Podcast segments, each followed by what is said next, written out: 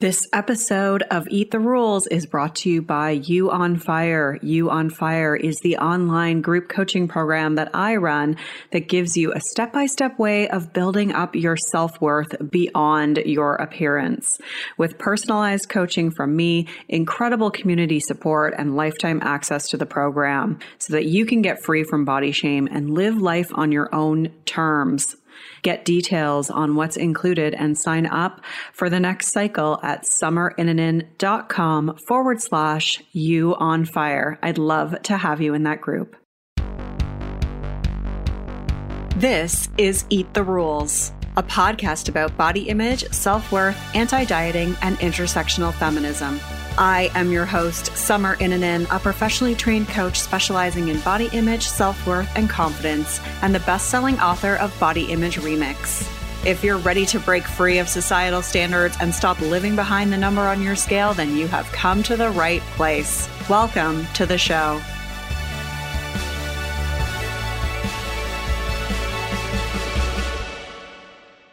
This is episode 218, and I'm joined by Alexis Conason, clinical psychologist and eating disorder specialist, as well as author of The Diet Free Revolution. We are unpacking everything that the research says about weight loss. Is it possible to lose weight in the long term? What do you need to do to achieve that? We are looking at all of the different studies and summarizing what Alexis found in her research. It's super interesting.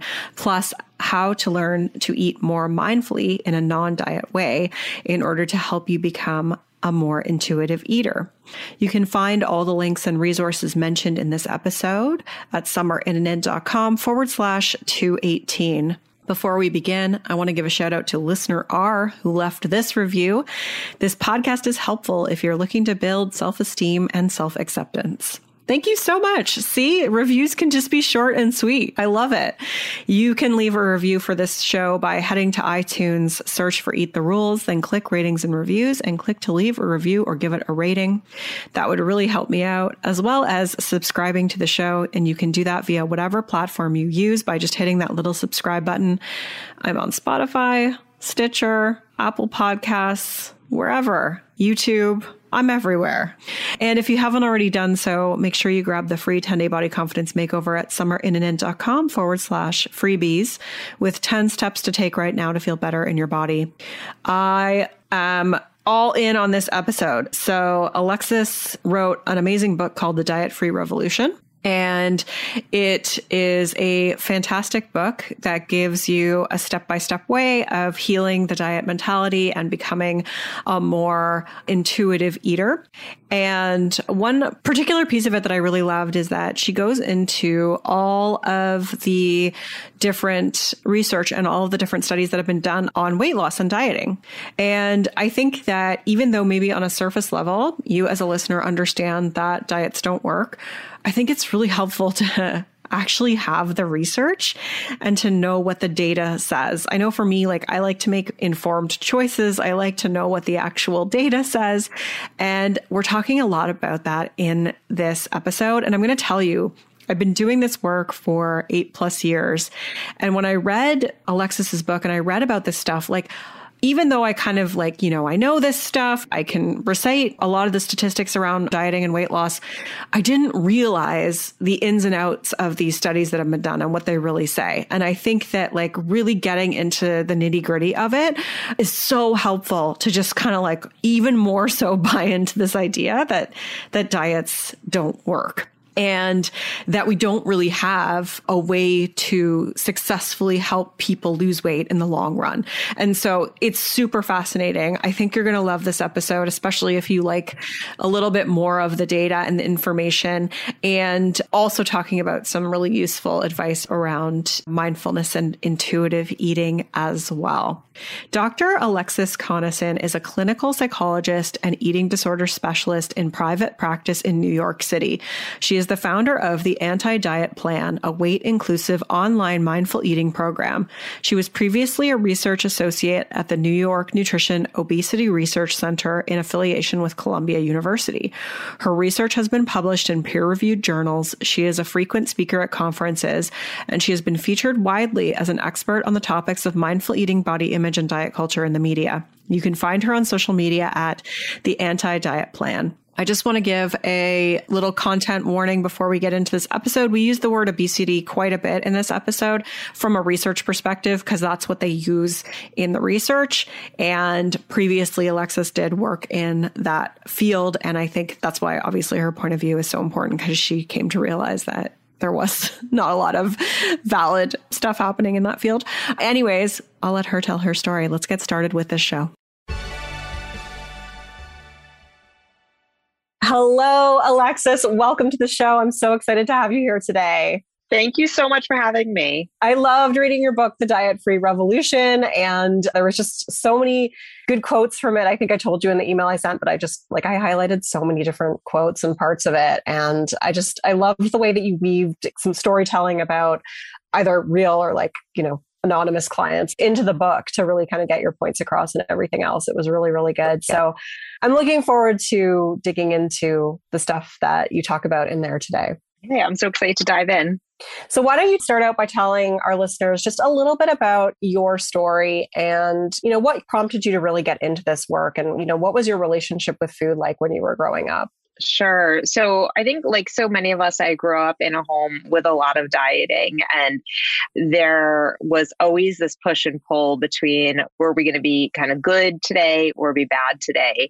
I was fortunate in the sense that there wasn't a ton of criticism around my body, but there was definitely a lot of criticism. You know, my mom definitely had a lot of criticism around her own body. So I internalized the idea that thinness was kind of just like what we all yearned after. And that was going to be the path to happiness in life.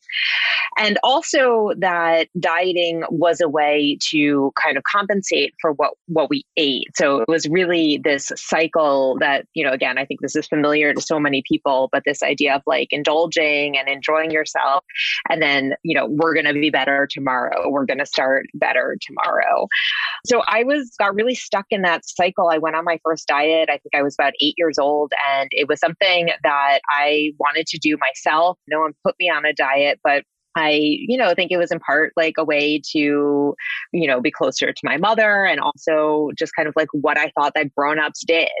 So I remember being eight years old and going on a juice fast and it was like a recipe or a uh, diet prescription that was in one of the many, many diet books that were kind of just like strewn all over our, our house growing up. And it was one of the first times I remember really feeling preoccupied with food because I was so hungry. I remember going to sleep at night night and just like dreaming of what I was going to eat for breakfast. I was starving. And, you know, it kind of that pattern set me up for many decades of you know going on and off these pattern periods of being bad and being good and thinking that you know everything in life would be better if i could just find a way to rein in my eating get control of myself and have this ideal body that i was thirsting after. So i was so kind of immersed in that that i really set off on a career path to figure this out because I felt like I can't seem to get this under control for myself. So, of course, let me like study this as much as I can and maybe yeah. I'll figure it out. And, you know, when we're a mess around something, of course, like I'll just help other people do this thing that I can't figure out how to do. And I became a psychologist and really had plans to be like a weight loss therapist. I trained working in a bariatric surgery center. I worked for many, many many years in obesity research. And it was fortunate that not too long after I started my private practice, again, kind of hung up my shingle with this idea that I'm going to be a weight management psychologist and I'll help people be thin.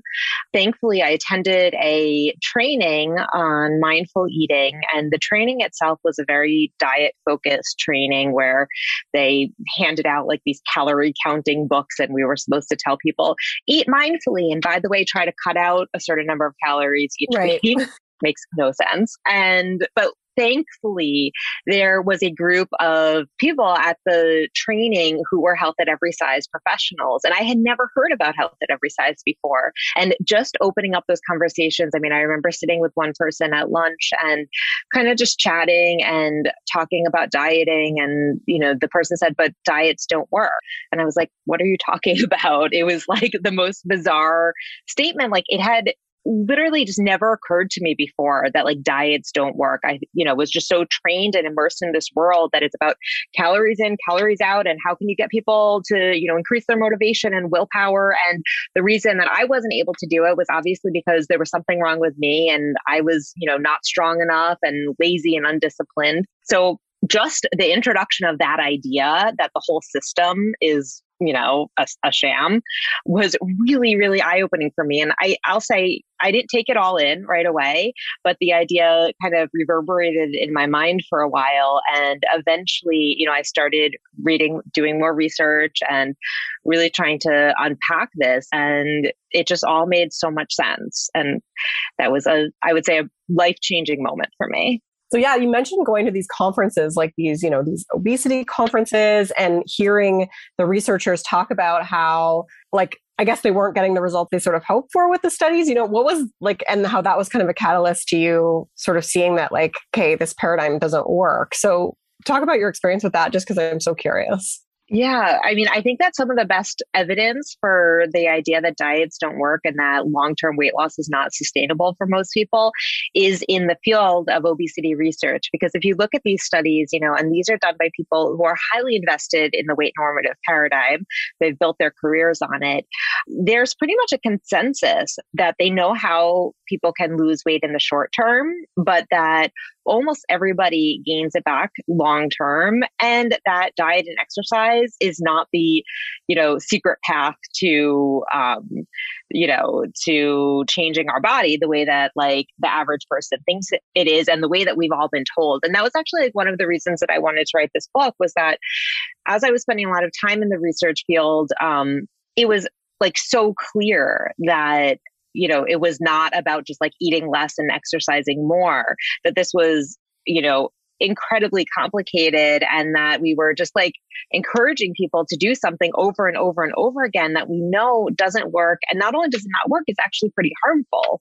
So I was had a hard time wrapping my head around the discrepancy between like what the research was saying and what was being disseminated to like the average person through just you know the mainstream media the evening news and the things that even our doctors are telling us. So i wanted to try to bridge that gap a little bit with my book yeah, and you do an amazing job kind of breaking down, you know, some of the studies. And I, would love you to just sort of, you know, touch on some of the details from a couple of them because I think that, you know, it's just like you said, the, the information that we're getting from from mainstream media and, and doctors is not backed by the research. And I think that, you know, a lot of people maybe kind of on a surface level know that listening to this podcast, but it's also helpful to just sort of understand a little bit of the nitty gritty in there. So I know one of the studies you mentioned is just like the look ahead study. And I'm curious to know, you know, what you found when you looked into that study.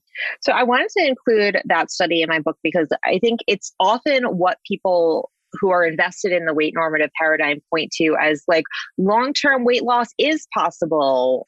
And when you look at this study, it is one of the few studies that looks at what they call like an intensive lifestyle intervention, which is basically diet and exercise long term. They studied people for like a little more than eight years. And I think the study was supposed to go to 10 years, but they cut it short early because they weren't seeing the results that they wanted to see. And what the study found was that people initially, you know, lost, I think it was like 8% of their body weight or something like that. And then over the first year or so, and then as the study went on, almost everybody gained it back, gained back the weight. So I think by the end of the study, there was a significant portion of people, or maybe the average, that had maintained about a 4% weight loss. So the investigator, the researchers' standard was, you know, they would consider it, it, a success if people lost, I think, like 7% or something at the long term follow up. So that wasn't met, yet all of, you know, the medical establishment kind of held the study to be a success and to say, look, we can, you know, help people lose weight. But if you look at what they did in this study, this is not the average dieter. You know, they looked at people who, you know, first of all, were committed enough to this and, and kind of struggling with this enough to sign up for this study. And then they really provided them with like every resource imaginable. So what tends to happen is that, you know, for the average person, like an actual real life person, not in a study, go on a diet and we just have the resources that are, you know, we have the diet plan, maybe we buy some food for it or whatever, you know, we're and we're pretty much on own. But in this study, the participants were like provided with special diet food, they were provided with gym memberships, and they were provided with weekly counseling where they would like check in with people and have like the research team supporting them to make sure they were staying on plan. And then when they struggled or when they started to regain weight, they were then kind of bombarded with more resources. So sometimes they were given weight loss medication. Sometimes they were given in-home exercise equipment. So, you know, the study per- researchers like bought them a treadmill or got them into therapy. So, you know, it's just not, I don't think it's like a typical story of what happens. But with all of that, with like every resource imaginable and all this money in funding, that like the success was a 4% weight loss maintained, you know, at, I think it was like eight years or something like that. And these people were working their butt off for it. You know, they were like, like exercising regularly, sticking to this diet long term, you know, so I think that it underscores the idea like when you talk to most people about like why, you know, who want to lose weight, their goal is not 4% of their weight loss. And yeah. this is what you know, this is what doctors are saying with every resource possible, you can achieve 4% weight loss. That's not going to like sell a lot of diet plans or really motivate people that much. And then, of course, you know, like so many of these studies, they don't look at the risk. They don't look at the people, you know, as much who drop out of the study. They don't look at the impact of eating disorders, how many people develop an eating disorder as a, you know, you know, in consequence of this. So it's not without risk. And I think the payoff is just really, really really lousy. Yeah, I think that's what stood out the most to me was that, like, if you think about 4%, it's like such a low number. And I think if you even said that to people, that, that that probably wouldn't make or break, like, you know, their happiness or their health or anything that they've sort of mentally associated with weight loss, that, you know, it's not really going to like change your body that much. and the fact that, like, you know, that they tout that as being like a success is, is just ridiculous because it's counter to kind of what they're really asking of people, which is like much more significant weight changes when I think about like kind of what doctors say to people and everything else. Yeah. And I think it's counter to what people want and what people would feel is kind of worth that type of really drastic, life changing behaviors. Like, do you want to, you know, spend hours of your life every single day working on this to, you know, lose a few pounds? Yeah. And it's, I mean, it sounds like it's like kind of like, hey, do you want a disordered relationship with food to, you know, achieve something so minute? Yeah. And I think, you know, that's one of the other studies that I covered in the book, which I think is really fascinating, is the people in the National Weight Control Registry. So this is again, you know, I think there is an acknowledgement in the quote unquote obesity research field that weight loss is, you know, pr- long term weight loss and maintaining that weight loss is very, very rare. So people started to say, okay, we can't induce it in our study right? Like the people that we're studying don't seem to be able to lose weight and keep it off. But there are people out there, we all hear about them. They tend to be very loud and very vocal about that they have managed to lose weight and keep it off long term. So researchers said, those people are out there. Why don't we just look at those people who are naturally able to, you know, who are in, you know, outside of a study environment, able to lose weight and keep it off long term? So they created the National Weight Control Registry for people who have lost, I forget what it is, the significant amount of weight, but I, you could look up what the criteria are. It's it's not even that dramatic of amount of weight, and keep it off for I think two years, either one year or two years. And they kind of put these people into a database and polled them on a whole bunch of stuff. And another group of researchers came and looked at these people who are in the National Weight Control Registry and said, you know what? When we look at what these people are doing every day, it looks an awfully lot like what we see in our clients, our patients with chronic enduring anorexia. And I think that's really interesting. They, in that study, they came to the conclusion this is how twisted the like obesity research field is. And actually, this study was done by a group of eating disorder researchers, which is in many ways even scarier. But they came to the conclusion not that there's a whole bunch of people on this national weight control registry that might have an eating disorder. They came to the conclusion of, oh, how can we take these lessons? This is the language they use, these lessons from people who have severe and enduring anorexia and apply it to fat people. So basically, how can we make fat people have anorexia? And it's one of the most disturbing studies that I've read, honestly. What I take away from that data is that, you know, for the rare people who are sustaining, you know, weight loss long term, it's often not in the healthiest way. I mean, if you look at the National Weight Control Registry, these people are spending, I think it's something like two hours exercising every day. They track every bite of food that they eat. They think about what they're eating almost all the time. They are incredibly restrictive. They feel a lot of anxiety if they veer off course from their diet or if they're in an environment where they're eating foods that they don't consider to be safe. Again, you know, I think it's a lot of the things that we do see in our clients with eating disorders. And, you know, rather than just celebrating weight loss whenever we see it, which is often what happens, like, especially in the medical profession, I think that really it should be a flag to be assessing for eating disorders and to be, you know, seeing for real what's going on with people. This episode is brought to you by Riverside, the leading podcast and video recording platform. And it's the platform that I use to record this podcast. I used to use Skype. Remember them? And then I was interviewed for a podcast using Riverside and I knew I had to make the switch. I love Riverside because it's as easy to use as Zoom, but I can record much higher quality audio and video on their platform. And what's amazing is it doesn't matter where my guest is located. It sounds like they're sitting in the room with me. After recording, I can do so many cool post production things like download separate audio and video tracks or use the Riverside platform to easily edit the content and create video clips. All those cool video clips that you see on social media all with a few clicks. I'm so glad I made the switch. It's super easy to use. There's a reason why so many creators use Riverside. Check them out and all of the other features they have at riverside.fm.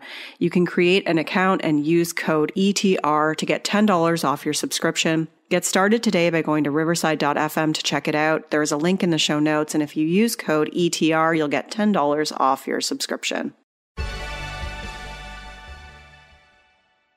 Yeah, that's a really good way of saying it.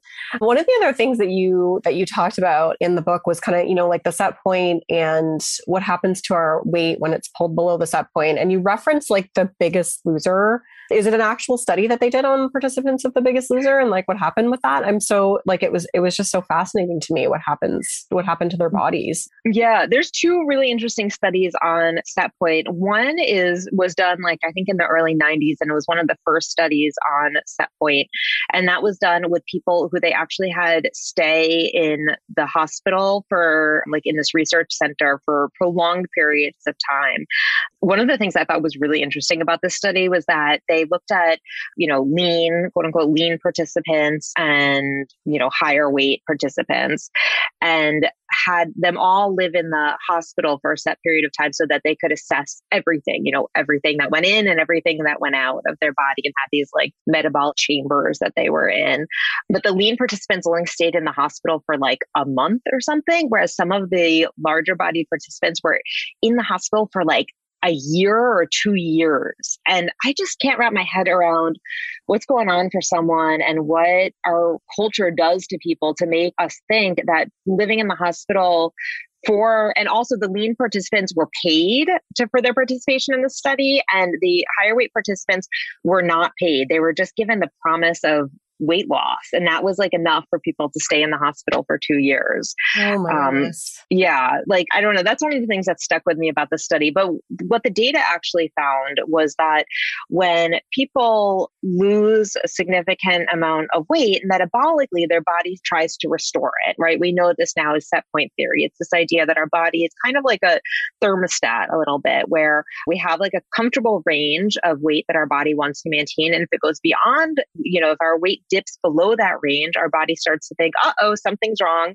Oh, you know, we're in a famine, we're starving, we don't have enough access to food. We have to slow down metabolism and send cues to try to encourage us to seek out food. So, this is one of the reasons that we know that while people can lose weight through dieting or exercise or kind of this like calorie and uh, energy imbalance, long term, that's not sustainable because our body is very much invested in keeping us alive. Like, that's a good thing. And part of the way that does that is by encouraging us to eat when we're starving and when we're not having enough nutrition.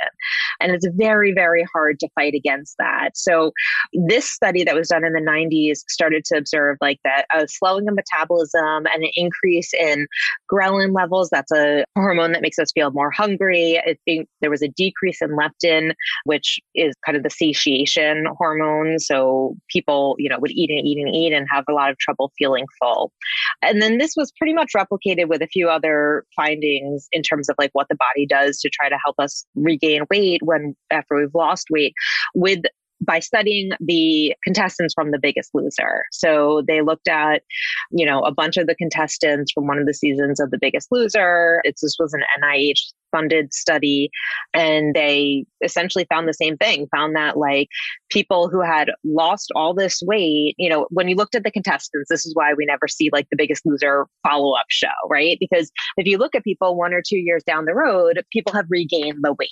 And what they found which was really interesting was that metabolically these people look completely different than someone of the same weight who had never lost weight to begin with. So you know this is why i think it's so so we have to be so careful not to generalize. Sometimes we see research studies that say, well, people who are thinner have better health outcome. Well, okay, but that's not comparing people who are, you know, where their natural set point weight is in a thin, thinner body size to someone who's now weight reduced. Because we know that metabolically, someone who whose set point or who, you know, has lived most of their life in a larger body size, who's currently at a smaller weight, does not look metabolically the same as someone whose natural set point weight in that range, even if they're currently at the same weight. Wow. Yeah. Yeah. So, like, the impact is pretty significant in terms of like what it does to those hormones. Exactly. And it basically means that people, you know, if you're weight reduced, like you're hungry all the time, your metabolism is slowing down, you're getting these cues to these, like, you know, part of the reward center of the brain is just encouraging you to like seek out food all the time. So we become really preoccupied with food. We're thinking about food all the time. We're trying to find ways to, you know, eat.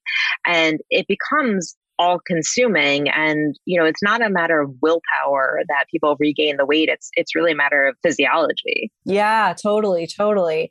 And so like i you know kind of hearing this i'm sure there's people listening that are kind of thinking and i've heard this before from clients like have i totally messed up my body? Like can i recover from decades of chronic dieting? Like will my hormones go back to the way that they were? How do you answer that so I think it's a hard question, but at the end of the day, we we are where we are right now, and I think that it's important to start off just by having a ton of compassion for ourselves that we live in this culture that made us believe that the best thing that we could do for ourselves was to try to restrict our eating. And I think that our bodies do tend to be resilient and regain some sort of balance in terms of what is right for you. Now, that balance may not be, you know, your set point weight of what your body was like when you were 20 years old. And also, just like our bodies change over time naturally. And I think that a lot of people look back to this time of, well, I messed up my body because, you know, I weighed X when I started dieting and now, you know, I'm much bigger. But like also maybe when you started dieting, you were 15 years old and now you're 40 and your body is not going to work the same way. So I think it's important, you know, in a way, I don't think that the question is so relevant, although, although I do have a ton of empathy for just like the struggle around body image and how scary it is to stop dieting and not really be sure exactly what your body is going to do. But I do think that, you know, the more important question is kind of how can we care for ourselves now in the body that we're in and find a way to come back to ourselves with compassion and nourish ourselves and honor, you know, get back to a place of like honoring our body and reconnecting with our hunger and fullness and trusting ourselves and just embark in that process. And part of that process is trusting that wherever our body's going to end up is going to be okay. Yeah, yeah. It's easier said than done, I think, you know, for a lot of people. It just feels like sometimes like you're coming really out of control, even though you never had control in the first place. Actually, that reminds me of one of the stories that you shared in the book, and you had like one of the clients kind of list out all the things that they wanted. Or what was it? It was like all the things that happen when they try to lose Wait, what, do you remember? like I'm confusing my words, but I thought it was really smart. I kind of, I kind of do both, and these are from work that I do with clients as well. That like so many people, first of all, you know, we look at what are the fears around not dieting. And a lot of people come in and they say, well, if I give up dieting, I'm going to eat in a way that feels out of control. I'm going to, you know, my body is going to react in ways that I don't know what it's going to do. And it feels really scary. But I think that when we go into, you know, really dive to the next level of that and what's underlying that is, you know, people are not, if they're coming in to try to heal their relationship with food, we can kind of assume that things aren't going so great as it is. And oftentimes, many of the things that people fear from giving up dieting is actually what, what is happening with dieting. So, yes, you know, it's like, that was it. yeah. So it's like, well, that's already happening. So, you know, maybe that'll continue to happen or maybe it won't. But my hope is that people are open to trying something new. And I think that, you know, if people are listening to this podcast, people are, you know, looking to learn more about mindful eating and intuitive eating, it's coming from a place of just being tired of doing the same thing over and over again. And in some level, I think that people are open to a different approach. Yeah, absolutely. I think, I mean, I see it especially once you've been doing it for like 20, 30 years. It's like this, yeah. like you physically can't, physically and mentally can't do it anymore. And I think that that can be a catalyst to healing. Yeah, it's exhausting. It's exhausting going through that same cycle over and over again. And especially the mental kind of the self criticism, the beating, you know, beating ourselves up and the amount of space it takes up in our brain. It's tiring. Mm-hmm. So, what do you say to someone who says, like, I have to lose weight for my health? So, I think that there is so much research at this point showing that you know, our health is not determined by our weight. There was, you know, for example, a big research review that just came out recently. It was covered in the New York Times that showed that, again, that there are, that fitness is a much more key variable in terms of determining our health than our weight. But that's not the first study to show that. You know, we've been hearing for years and years, if not a decade or more, you know, emerging research looking at the factors that do impact health. And, you know, this is something that a lot of people don't want to hear, but like most of what impacts health is totally totally out of our control. The biggest predictor of health is income. So we know that across the income span, the more money that you make, the more wealth that you have, the longer that you're going to live. And, you know, income is not something that we have a tremendous amount of control over, especially, you know, wealth in this country. Mm-hmm. Some of the other, you know, huge impacts on our health is genetics you know, by and far, that is one of the biggest ones.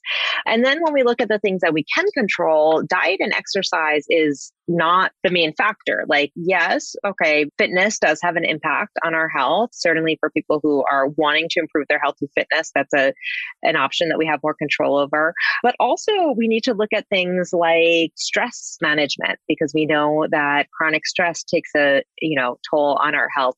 We also know that being on that, you know, dieting on again, off again cycle is a stressful experience. We know that experiencing weight stigma creates a state of chronic stress.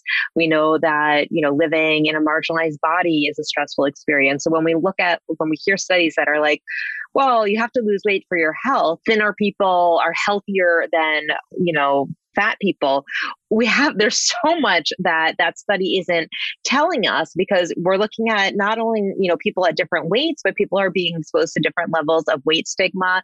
People who are being treated with different levels of people who have different levels of access to care in the medical setting. Like if you go to the doctor and you're constantly being told that you have to lose weight and that there's something wrong with your body and being fat shamed at the doctor's office that's a really awful experience and it makes you want to avoid the doctor's office. And we know that people who are at higher weights tend to get less preventative care because going to the doctor is an awful experience and they don't want to do it. And that makes a ton of sense. Also, when they do go to the doctor's office, oftentimes people are not being treated with adequate care. They're being told to lose weight instead of, you know, actually diagnosed with whatever brought them into the doctor's office to begin with, or they're being told you can't have this medical procedure until you lose weight, or, you know, so it's a very complicated story, but I think what's not complicated is that it is pretty clear that weight is not the be all end all when it comes to our health. And that if you are interested in improving your health, there's a lot that we can do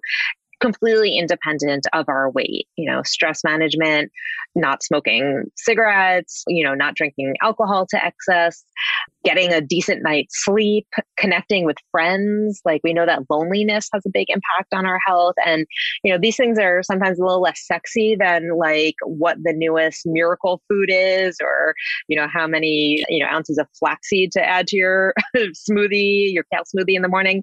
But these are the things that really do make an impact. And we often when we're focusing on losing weight, we discount those things. You know, we say we're not going to go get lunch with friends because I might eat something that's not on my diet, or I'm not going to, you know, I'm going to wake up at five o'clock in the morning to make sure that I go to the gym. And so what if that means I'm getting five hours of sleep? Yeah, exactly. Like you see how dieting kind of, you know, really is harmful to your health in many ways, like how it, like you said, impacts stress and sleep and sometimes socialization in some cases. Yeah. Yeah. So, uh, you know, in your book, you talk a lot about, you know, the importance of mindfulness. And, and you mentioned up front that like mindfulness was sort of one of those things that really like kind of opened your mind and helped you find health at every size. So why is mindfulness so important? I think mindfulness is such a powerful tool or, or practice really because it's not just about you know, changing our relationship to food. It does. But I think fundamentally, mindfulness can really shift the way that we see ourselves and the way that we interact in the world. So, you know, one of the skills of mindfulness is, well, you know, for people who aren't familiar, I'll, I'll start off by saying that mindfulness is really just the process of being completely fully aware and present in the current moment. So, you know, most of us live our life kind of going along. We're pretty checked out and we're often not aware of like what's happening in our body, what's happening emotionally with us, how we're feeling, you know, even like what we're doing. We really kind of are like going through in this zoned out kind of way. And mindfulness start is a meditation practice that helps us just increase our awareness.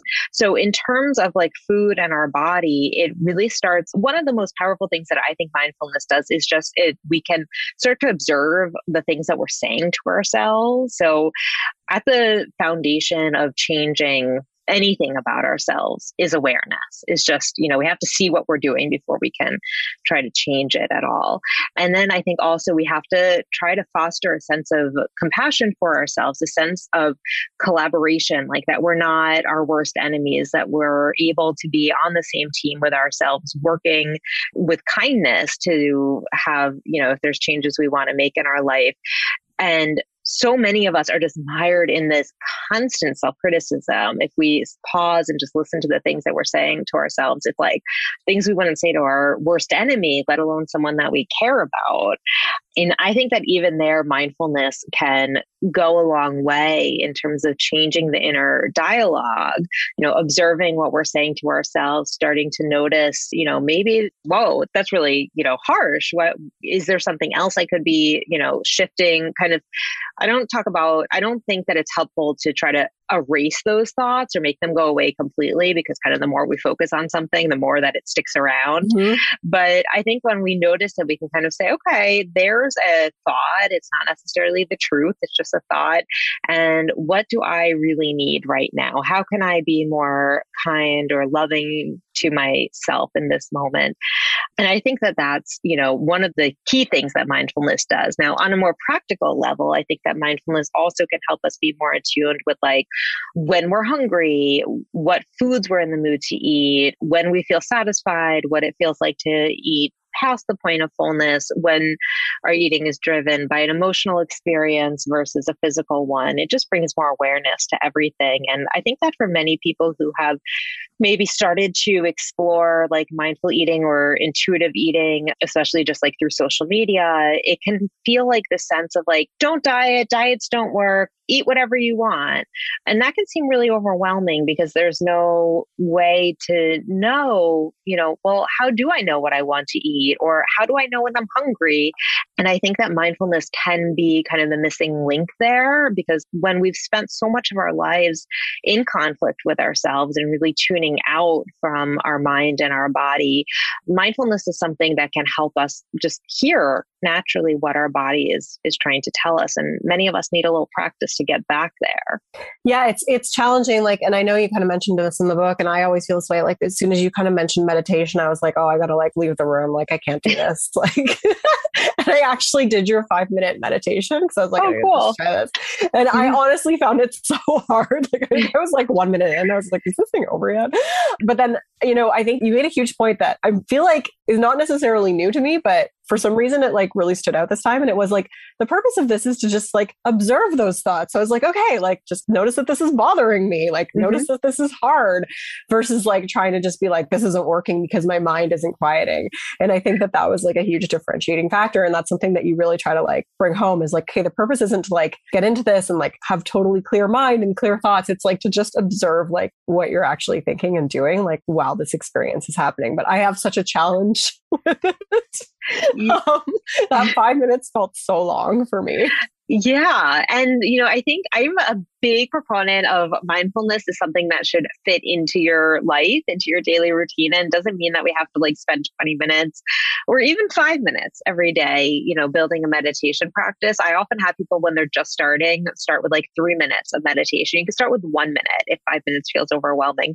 But yeah, it's exactly what you're saying is that mindfulness doesn't have to be this like completely serene experience where we're like finding some kind of existential bliss. Like it's really just about sitting with yourself for five minutes. And that can be uncomfortable. Like it can be hard to just slow down and be with ourselves. And it's not about quieting your mind or anything like that, or only focusing on your breath. A lot of the meditation that I teach is kind of centered on focusing on your breath but the idea is not to stay totally you know focused on your breath where our mind isn't wandering off. It's to use the breath as a tool to observe the mind and to notice when it wanders off. And i think that there's a lot of value in just that process of noticing. Like i've often left a meditation period where my mind is going all over the place and maybe I notice that I keep going to like thoughts of worry or thoughts of whatever. And I leave the meditation, I'm like, wow, I'm actually feeling pretty anxious right now. And maybe when I sat down to meditate, I wasn't aware of that. So that I think in many ways is a gift because we're able to say, okay, like, wow, I, I have this thing going on today. What do I need to try to care for myself? Because I am feeling, you know, maybe I am feeling a little more anxious than usual. And I need to make sure that I am doing things that are comforting, that are soothing, that I'm focusing on self care, that maybe I'm not going to go do this stressful thing that I have planned at the end of the day. So I think the awareness is really where everything starts. Yeah, and I think that was that's really key. And I so yeah. I love that you highlighted that. So I know we have to wrap things up here. Tell everyone just a little bit about your book, The Diet Free Revolution. So The Diet Free Revolution is a book I've been wanting to write this for so long. I feel really so fortunate that I've finally had the opportunity. I started working on this book almost 10 years ago. To initially, my goal was to kind of translate some of what I was learning in the research field to, you know, the general public, but also as it evolved and my work evolved, I really thought about what I was doing with my clients. I've been working with people struggling with mostly binge eating disorder and other kinds of disordered eating for about 10 years now. And there were things that I see over and over again, often as a product of diet culture, of, you know, tools that have been really helpful for people. So I tried to think in this book, if someone's coming to see me and they're still maybe have one foot in diet culture, right? They're have maybe heard about this thing, intuitive eating or mindful eating. And I'm using the words interchangeably here, but they're not the same thing. But you know, maybe they've heard of, of kind of like an anti diet philosophy. They know that what they've been doing isn't working, but they're not sure where to go from there. And maybe they do still want to lose weight. Maybe they are still holding on to this sense that my body's not okay right now. You know, what is the work that kind of the universal pieces of the work that go from bringing a person there to helping them really work towards a place of more like food freedom or, you know, just being unburdened by this struggle around food. So I created a 10 step program because one of the things that I think is important is that people have structure. And it was intentional that it kind of mimics the idea of like a diet plan that's like 10 steps to lose 10 pounds. Although this time you're not trying to lose 10 pounds, although you're losing kind of the weight of diet culture. But I think that oftentimes people get overwhelmed at the beginning and there's something that feels safer about having a structure and this sense of here are some things that you can do. So it worked, the program the book works through, you know, at the beginning, we talk a lot about some of the research of like why diets don't work, what the research actually really says about our health. And if we want to improve our health, what are some things that we can do? And then it goes through the skills of mindfulness and mindful eating. And we also speak about, you know, what to do, kind of how to handle what many people call like quote unquote emotional eating and how to understand more about how our emotions impact our relationship with food. And then one of my favorite chapters is the last one, which really gets into the sense of like now that we have a little bit more headspace, that we're not, you know, thinking about what to eat all the time, how do we live our lives in a way that feels authentic and aligned with our values? So we talk a little bit about values and we also talk about pleasure, which I think there's such a taboo, especially for women in our culture around experiencing pleasure in our bodies, whether it's around sex, whether it's around food. So I tried to dive in a little bit about what is it like and how can we really live our lives more engaged, kind of reclaiming our pleasure around our bodies. Yeah, perfect. Well, I just I loved the way it was written. I loved the, the you know the stories that you used. I loved how there were specific kind of like summaries and things to do, like actual exercises at the end of each chapter. I thought it was really well put together. And so I'm excited for other people to go and grab a copy. So, with that said, where can people find more of you? So people can find me. My website is drconason.com. You can find information about me. And I also have a small group uh, practice in New York City where we specialize in the treatment of binge eating disorder. They can find me on Instagram at the anti diet plan, and I think on most social media at the anti diet plan. And I'll link to and, all of that in the show notes. Sorry, go ahead. Yes, sorry. No, I was just going to say, and the book is available wherever books are sold. Amazing. Yeah, I'll link to that too. And I, I, really, really enjoyed it. And I really appreciate you taking the time to be here today. It was so awesome to have you. Thank you, Alexis. Oh, thank you so much. Rock on. I hope you enjoyed that one as much as I did. It was just so good to hear a researcher's perspective on dieting and weight loss. And hopefully that just convinced you even more that diets really don't work. And yes, maybe you have feelings coming up around that, and that's totally valid too. I'm here to support you if you need that. You can find all the links and resources mentioned in this episode at summerinnanen.com forward slash 218. Thank you so much for being here. I will talk to you soon. Rock on. I'm Summer Innanen, and I want to thank you for listening today. You can follow me on Instagram and Facebook at Summer Innanen. And if you haven't yet, go to Apple Podcasts, search Eat the Rules, and subscribe, rate, and review this show. I would be so grateful. Until next time, rock on.